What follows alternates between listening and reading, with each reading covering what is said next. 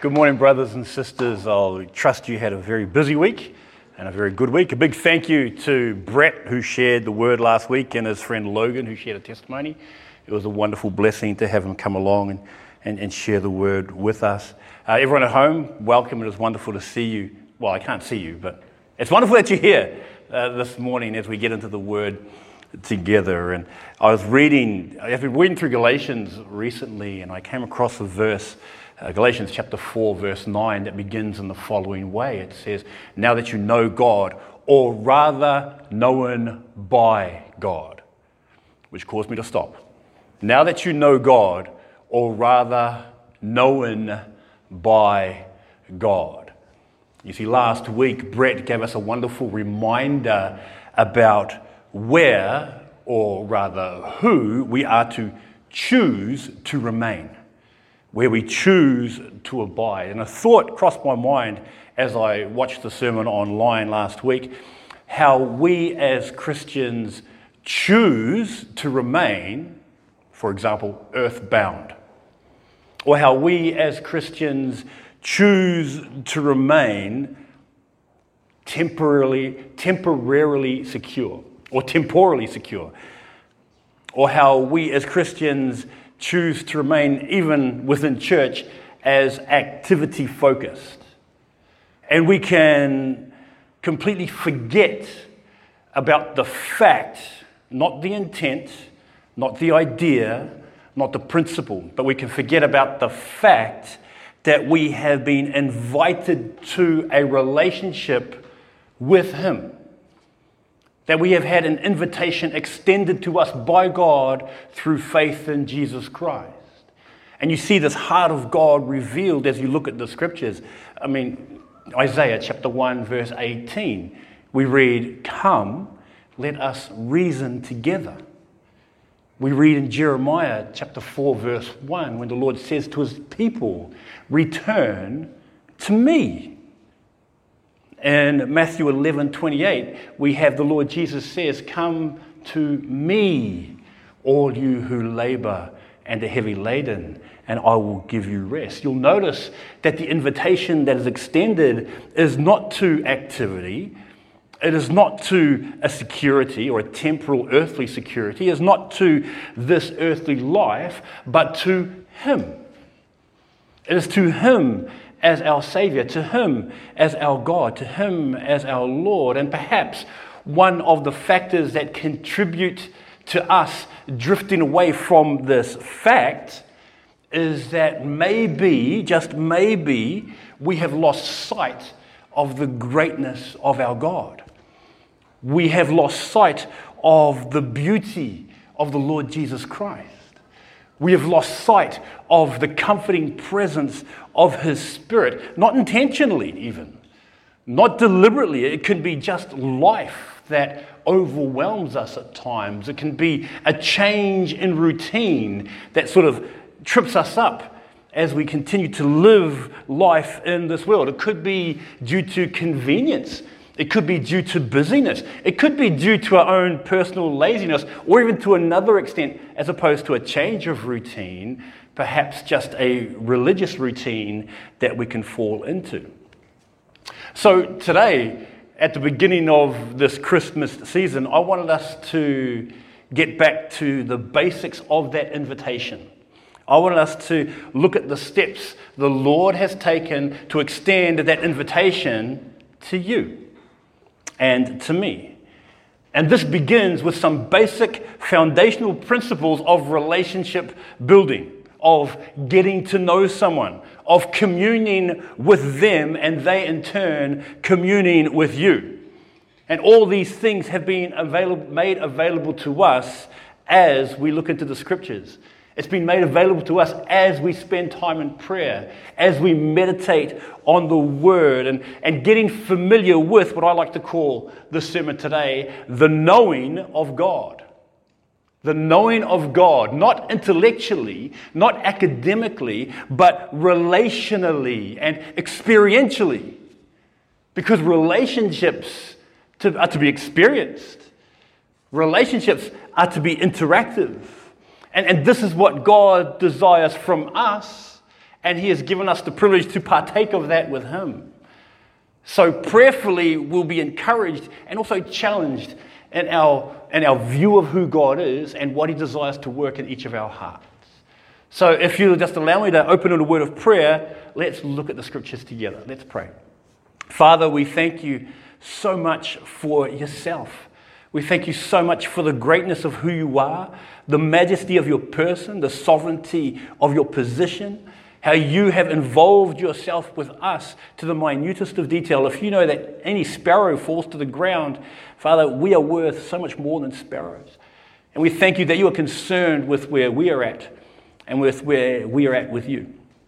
So I pray this morning you will help us to see the beauty of who you are that we will be encouraged to follow after you, that we would be stirred within our souls to thirst after you as the deer pants for water. So, Father, we ask now that you will calm our spirits, that you will ease our minds as we look into your word today, and that you will minister to us. In Jesus' name we ask. Amen. So, in the beginning, in the beginning, to begin, let's start at the beginning. In Genesis chapter 1, we read of God's creation. In Genesis chapter 1, we read of God's ordered intentionality in the creation of the universe and all the laws that are held within, both physically and spiritually, by which we as humanity are governed. For example, if you look at Genesis chapter 1, verse 1, we read this In the beginning, time, God created the, he- God created the heavens, space, and the earth, matter. One person actually added to these verses and says, and God said, there you have power, mentioned that as well. Now, I know this isn't a scientific explanation per se, but the truth manifest here remains that God initiated of his own will his desire to create that which was good in his sight.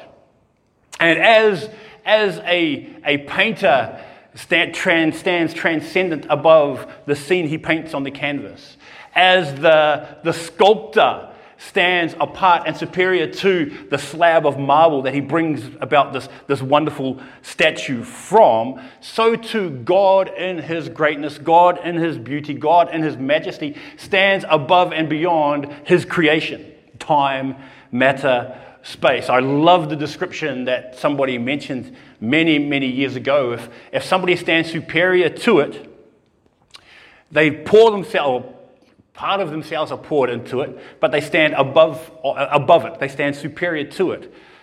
And if the universe is made up of time, matter, and space, the creator of time must therefore, by nature, be eternal because he stands superior to it. In Psalm 90, verses 1 and 2, we read this Lord, you have been our dwelling place throughout all generations. Before the mountains were born, or you brought forth the whole world from everlasting to everlasting, you are God. From eternity past to eternity future, you are God.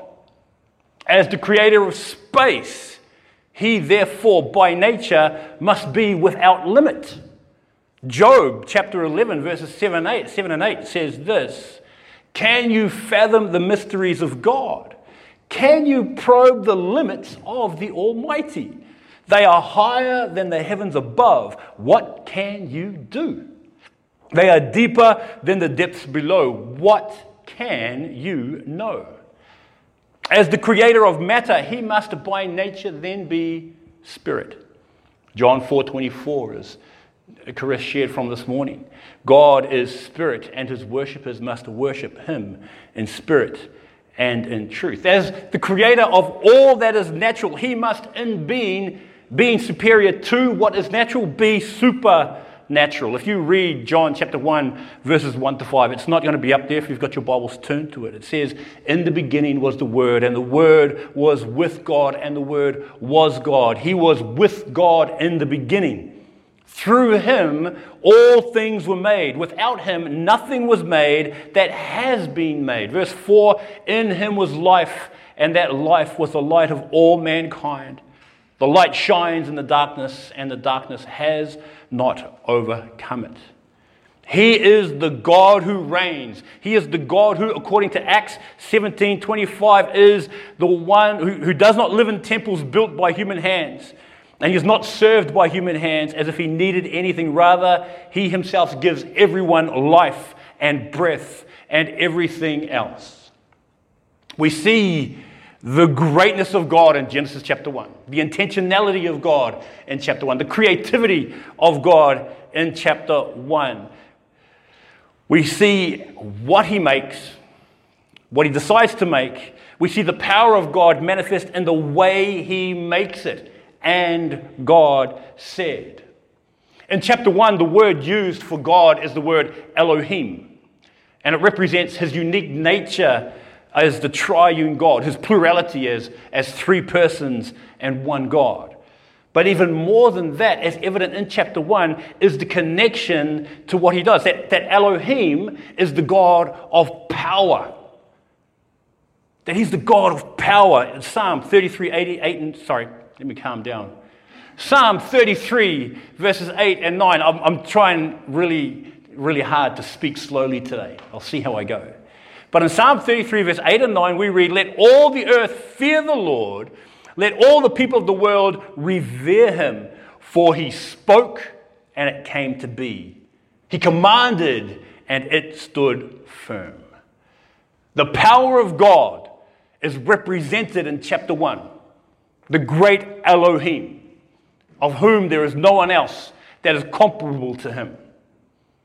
When you move into chapter 2, we see the account of creation repeated, but with a focus placed on, the, on that intentionality and on that order, especially detailed in the creation of man.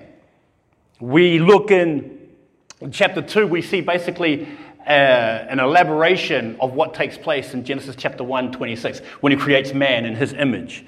But in chapter 2, we see how he was formed from the dust of the ground we see that he was made in his image and that he was breathed into his nostrils the very breath of life by God himself in chapter 2, verse 17. But when we're looking at the knowing of God, I want you to take specific notice of the change in God's name from chapter 1 to chapter 2. In chapter 1, we have the name Elohim, which represents his power and his plurality, how he stands far above who we are. But in chapter 2, you'll notice that is now referred to as the Lord God. Now, that name is the name Yahweh or Jehovah, and represented in English as the, the Lord God. But the exciting truth connected to this name is that it is personal, that it is a relational interaction with his creation, where one represents power, the other one represents relationship. And Dr. Tony Evans made a wonderful observation. He says, Many of us, as God's children, desire the Elohim God, the God of power, the God that can change, the God that can work miracles, that can make wonders appear in your life. We expect the God of Elohim to be in our lives, and yet we fail to have the God of Jehovah, the God of relationship, the God of interaction the God of involvement. You can't have one without the other. For us to experience the fullness of God's power must first start with us experiencing the fullness of God's person. Of, as shared in Galatians chapter 4, verse 9, now that you know God, or rather, known by Him. That's what he desires from us. That he is a God of relationship, a God that has interaction with his creation. He is the Jehovah Jireh, as he is described by Abraham in Genesis 22 14. He is the, the great provider. He is the Jehovah Nissi, as he is described by Moses in Exodus 17, verse 15, that he is the Lord my banner or that he is the Jehovah Shalom, that he is my peace, that he's described by Gideon in Judges 6:24. See, Yahweh or Jehovah points to the fact that He is a personal God, that He's a God that can be known, and He desires us to know Him as Lord, as God, and as Father. And how is this relation, relational aspect of God, of the Lord God, revealed?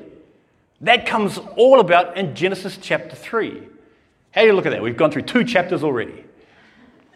But in Genesis chapter 3, it is revealed by the hope that he instills in his creation, even in their disobedience and in their failure.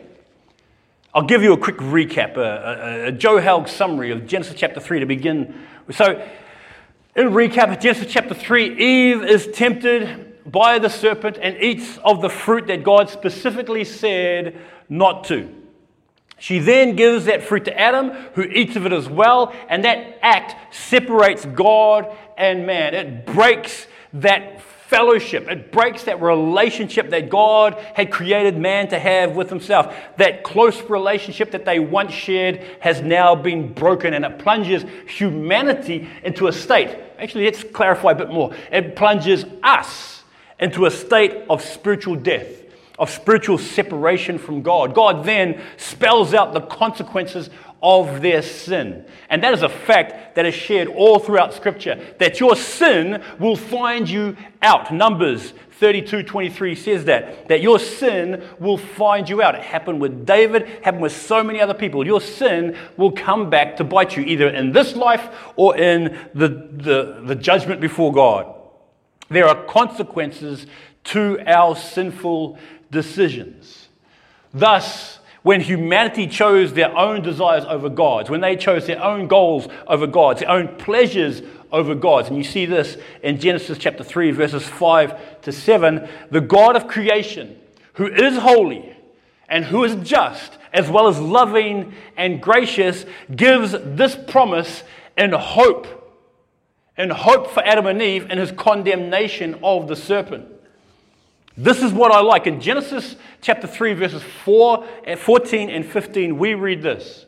So the Lord God said to the serpent, Because you have done this, cursed are you above all livestock and all wild animals. You will crawl on your belly and you will eat dust all the days of your life. Here's the promise. And I will put enmity between you and the woman and between your offspring and hers. He will crush your head and you will strike his heel.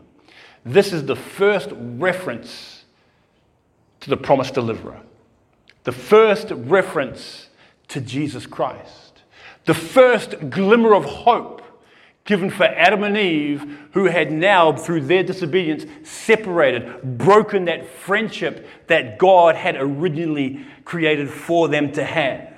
You see, it is in verse 15 we have God speaking Himself as to what He is going to do to restore what humanity had broken. That the offspring of the woman would crush the head or the power of the serpent. Because head speaks to leadership, head speaks to management. It speaks to the legal position that the serpent now had because man had given that ownership over to the serpent in his disobedience.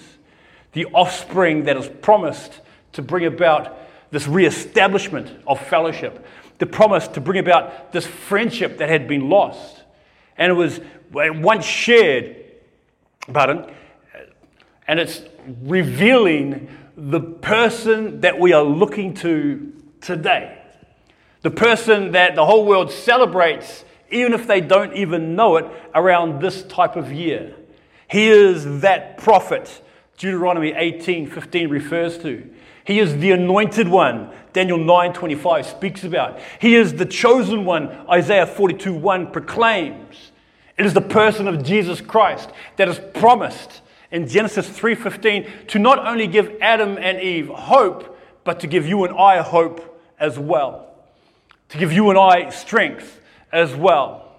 To give you and I confidence as well that we are not left to our own devices, but a God who is personal, a God who is relational, a God because of his great love for us, even in our failure, comes in the form of a man, clothed in human flesh, in order to bring us back to himself, even though we are all like sheep who have gone astray, each turning to his own way, to bring us to himself through Jesus Christ. Therefore, in the now, because there is this eternal, limitless, spiritual God who is supernatural, who is personal and involved and relational, we can find hope in our despair. We can have strength in our weariness. And we can have comfort in our struggles because of the involvement He chooses to have with us. He is the God that reached out to Adam and Eve in their sin and provided a covering for their offense in Genesis 3:21. He is the God who met with Abraham and heeded Abraham's intercession on behalf of Sodom in Genesis 18. He is the God who raised up Moses to lead his people from bondage in Egypt in Exodus 3. In like manner, he is the God who is personal and relational to you and I. And whatever circumstances that we are in, that he instills within us hope and our despair. And, maybe, maybe even granting us deliverance from our troubles. Or in our troubles, giving us strength to overcome. Or in those troubles, giving us the vision to see beyond what is the here and now or in those same troubles, giving us a perspective for our state and to understand that this might be working about a greater working of glory in our hearts as we are conformed more to the image of Jesus. You see, looking at what the Lord does after this promised deliverer in verse 15, he explains the consequences of their sin and then does this, revealing his loving, compassionate heart to what Adam and Eve, or to Adam and Eve, should I say. If you look in verses 21 and 22, we read this. Genesis chapter 3. The Lord God made garments of skin for Adam and Eve and his wife and clothed them. And the Lord God said, The man has now become like one of us, knowing good and evil. He must not be allowed to reach out his hand and take also from the tree of life and eat and live forever. In those two verses, we see the love of God, we see the grace of God, we see the long suffering of God, we see the involvement of God with those that He loves. That's what we see. How do we see that? First, what does He do for Adam and Eve at the beginning? He makes provision for their sin. He provides an atonement. He provides a covering for their offense that they made toward him by sacrificing an animal in their place and covering them in animal skins. We are told within the scriptures that the wages of sin is what? Death. The wages of sin is death. We are told within the scriptures without the shedding of blood, there can be no forgiveness of sin. So, what does God do for the sin of Adam and Eve? He takes an innocent animal and sacrifices it.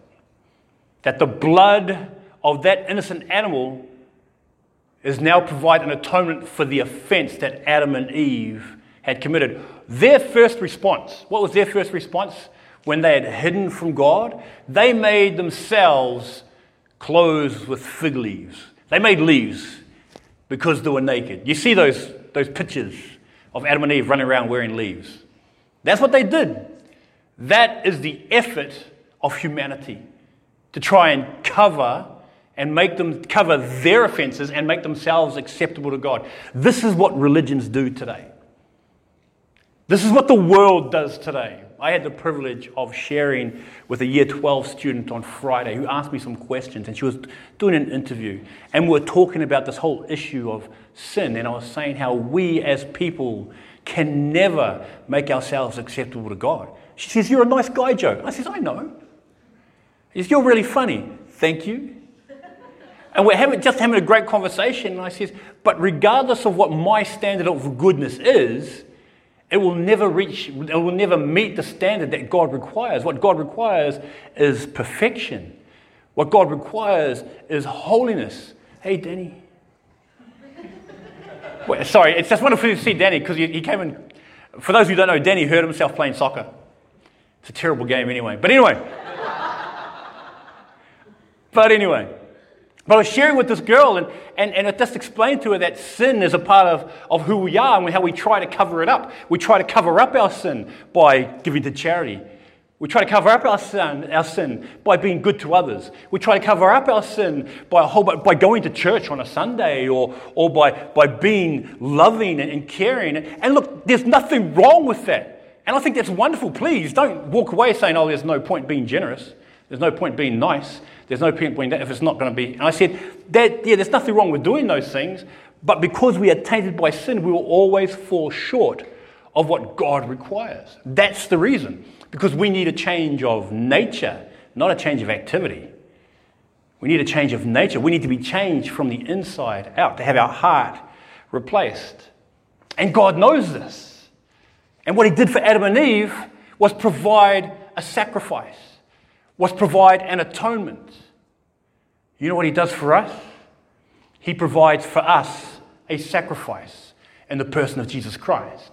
You know what he does for us? He provides for us an atonement through the person of Jesus Christ. You know what he does for us? He provides for us a newness of life in the person of Jesus Christ. He provides for us a change of our nature in the person of Jesus Christ. He, he brings us and makes us, enables us to be born again through the person of Jesus Christ, to change us, to take my sinful heart and make it completely new. That's what He has done for us. That our friendship with God through Jesus Christ, our provision is His Spirit that enables us, His provision of His, of his Word that equips us uh, his provision of his people to support us.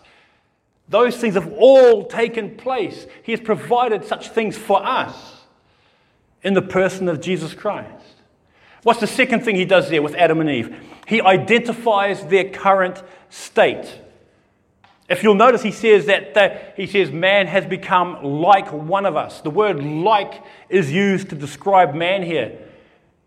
God doesn't say that he is now one of us. He is like one of us, able to, to discern good and evil. But it is a language that dismisses the reality of humanity being God.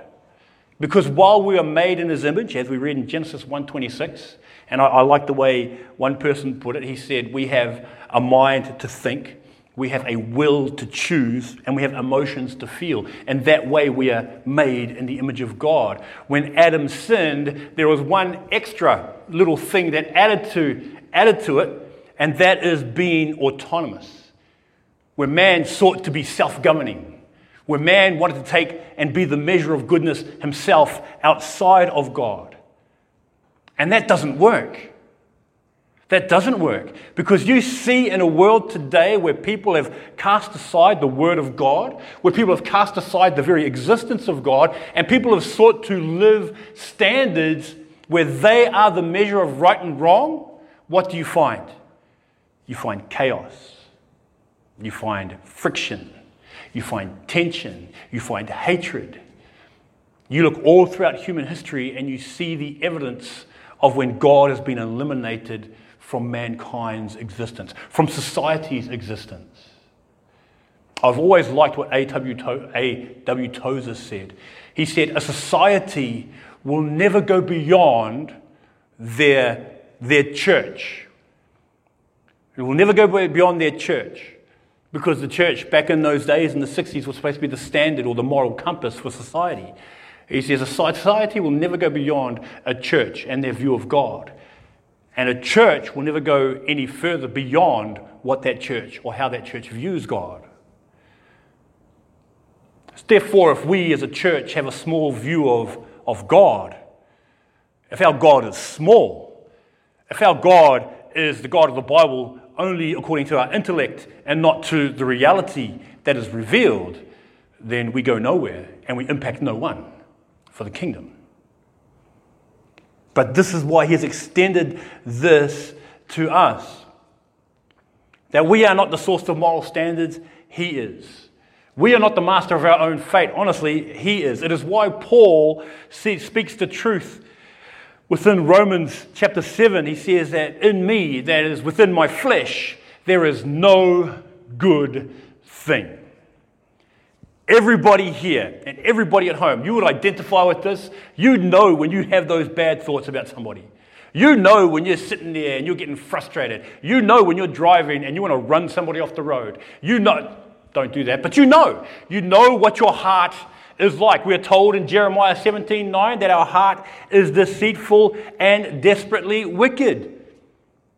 I shared this with the student on Friday, and she goes, Really? The Bible says our heart is like that? And I said, Yeah. Because you know how selfish you are. It might be with food. You have your last thing, and someone says, Can I have that? And you're like, hmm. And she's like, Yeah, I, I see that. You justify, you justify your sin. That shows how deceitful your heart is. You that download stuff illegally, you're like, they got plenty of money. You justified it. You justify not doing something because ah, I'm not going to be kind to that person because they weren't kind to me. You justify your own sinful attitudes and your own sinful acts. That shows how deceitful our heart is. We are told in John chapter 3, verse 19, that light came into the world, and you know what humanity did? We preferred darkness rather than light. Why? Because our deeds are evil. But because of that, because of that, thirdly, I really like this, he boots humanity from the garden. This is the love of God manifest here when he disciplines his children. He boots them from the garden specifically to keep them from eating of the tree of life. For if humanity became immortal, then man would never die. And if man could never die, man could then never have the opportunity to be reconciled back to God. And I think about that, and, and this is no disrespect. This is no disrespect to anybody that's, that's of the, uh, the um, superior age, um, the advanced age. Uh, but I, have seen, I've seen, you know, people who have, have moved on. People like, for example, my dad, amazing man. I love my dad dearly. My dad, and, but his memory was going. His memory was going as he was getting older and things. And it was really, it was really neat. And I'm really thankful for my children when he would come and he would say the same story over and over again. And, and especially my youngest, um, he may not remember this, but he was always really intent on listening to every story as if he had heard it for the first time. Even if he heard it like 12, 13 times, he was still just as interested. And maybe, I don't know how he did it, but it was, it was impressive. And that's, I'm talking to you. Yeah, yes, well done. Well done. But you, you know what I mean? But if, imagine this. Let's say, let's say Adam partake, partook of that, and as our body breaks down, all we'd be is just a shell that would be alive. That's it. No quality of life. God, in his love for us, booted man out of the garden so man could die. But in that death, have the opportunity to be reconciled back to himself. That is the love of God towards his people, even in his disciplining of them. Faithful are the wounds of a friend, according to Proverbs 27 6. So, what a friend we have in Jesus. All our sins and griefs to bear. Don't despise the discipline of the Lord because whom he loves, he disciplines. Hebrews 12, 5 and 6. And the boundaries set for me as his child are done so for my benefit. Psalm 119, verse 75, a beautiful psalm about the word of God. We read, I know, Lord, that your ways are righteous, and in faithfulness you have afflicted me. I want to read that verse again. Psalm 119, 75 says, I know, Lord, that your laws are righteous, and in your faithfulness you have afflicted me. This same God is who we have the privilege of knowing through Jesus Christ. It is a privilege that we lose sight of because of numerous reasons. We lose sight of it because of a change of routine. Say our work hours, our shifts change. We might have added responsibilities. At the moment, we have some family staying with us, the, you know, the twins. We have the twins staying with us and, and, and, and their brother. And that was a change of routine for me, of having I'm, I'm so tired. It's, I'm amazed. Like, they, they're so full of energy and, and they go to bed so late and they wake up so early. And, and you're just like, wow. And like, I, I need some time to read. I said, oh, we put them to bed and I'm about to read. And I open my Bible and I'm gone. It's just, why? Because it's this change of routine. And then when this change of routine happens, we're like, what's happening? And so it's not intentional, it just, it just happens. Maybe, maybe, maybe the, these new responsibilities personally, a new relationship, or something going on within your family. Maybe it's old habits that resurface. Maybe it's just plain selfishness.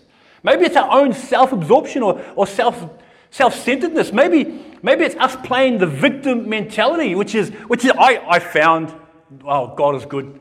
I found I was, I, was, I was playing the victim. I was playing the victim, Uh, you know, because there's so much going on, and I'm just like, you know, can, can we do this? Yeah, I, I, can. Yes, I'll do it. And now we need to do this. And I says, I don't want to. I don't want to because I, I don't have any me time. What about me? What about me? When do I get to go do this? When do I get to do this? When do I have time to myself? And you, and you play the victim as if it was like something you deserve. And God caught me out on this. He says, Joe, that's, that's not right. Because in that playing the victim, I was getting further away from His word. I was getting further away in prayer. And, and so God, in His grace, God, in His goodness, showed that to me. And, and spending time in the scriptures really helped put things in perspective. And the privilege I have to look after these little ones, to show them the love of God. Because those changes weigh on your heart, and that has you cranky and slowly drawing you away from who you're supposed to remain in. You see, this is where we, as God's children, need to get back to the basics of knowing God in the now in real life. Not in theory, not in principle, but in reality. To make a point of, of, for me, getting to bed a little earlier so I can get up a little earlier and spend time in the Word and in prayer. Maybe it's instead of watching a TV show, instead of watching TV, maybe spending time talking to somebody and blessing and fellowshipping with them. Maybe it's just going for a walk and taking the little ones with me for a walk for them to enjoy God's creation as well. Perhaps spending 30, instead of 30 minutes gaming, spend time with family and, and have a bit of fun. You see, what about in the midst of your hardship, looking at Elohim, the God of power, and understanding that in Christ you have access to that power to live victoriously, to live triumphantly over that hardship. How about looking at Jehovah and knowing that by Christ He can supply all your needs according to His riches and glory in Christ Jesus? I shared this with the leaders a little while ago, Philippians 4:19. But my God shall supply all your need. And often I think about, well, He'll, he'll provide financially, or He'll provide food, or is it? Well, He'll provide the ability to overcome. He'll provide the desire to spend time in His Word. He'll provide the heart to be more compassionate. He'll provide the long suffering and the patience. He'll provide all things, not only physically, but spiritually as well. He's provided an armor of God so that you can stand against the wiles of the devil. He's provided you the sword of the Spirit where you can fight effectively for the kingdom. He's provided the people of God where you can gather together and as a people support, build up, and shine as a light in society and in this world that is dark. He can provide such things. And you realize that in the now, through Christ, even in your failure, even in my failure, we can be strengthened.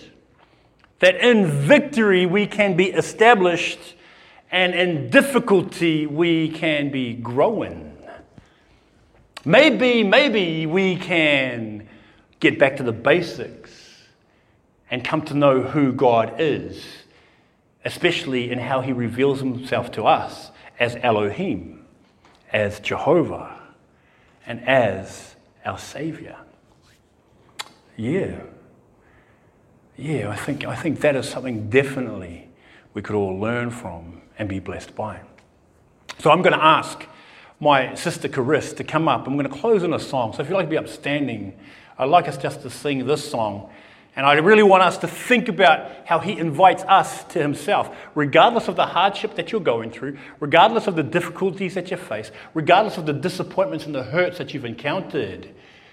He asks and invites us to come to him. And that's what I want this song to be about this afternoon, I think, or this morning. Hopefully, it's not this afternoon. So I'm going to ask Caris to come forward and, and please join us at home as you seek the Lord and meditate in this song of praise and of worship and of invitation.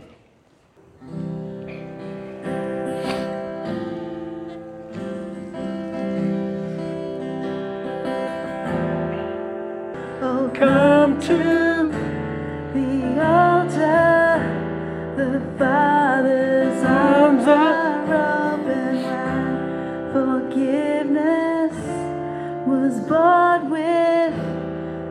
precious blood of Jesus Christ. Join me in a prayer. Father, we come to your altar even now. We thank you for the invitation that you've extended to us in Jesus Christ and that in him we are accepted in the beloved. Father, for all the struggles that we are going through, for all the hurts and the hardships that we encounter, Father, we repent of such things. We thank you for the invitation that you've extended to us to come to you. And I pray that we, as your children, will respond accordingly in humility, in gratitude, and in worship. So we ask for you to work your perfect work within each of our hearts. And for any individual here or at home, they will know the greatness of your love that is found in Jesus Christ. Thank you that you have brought our forgiveness by shedding your blood. Thank you that you have secured our destiny by raising from the dead. Thank you that you will come back and claim us to yourself. So I pray now, as your people, we will leave this place, even now, with a thirst for more of yourself and with a sensitivity to the work you're doing in each of our lives. Glorify yourself in your people. In Jesus' mighty name we pray. And all God's people said, Amen. Thank you very much, brothers and sisters. Thank you very much, everybody at home. God bless. Take care. Keep looking up, and we'll see you next week.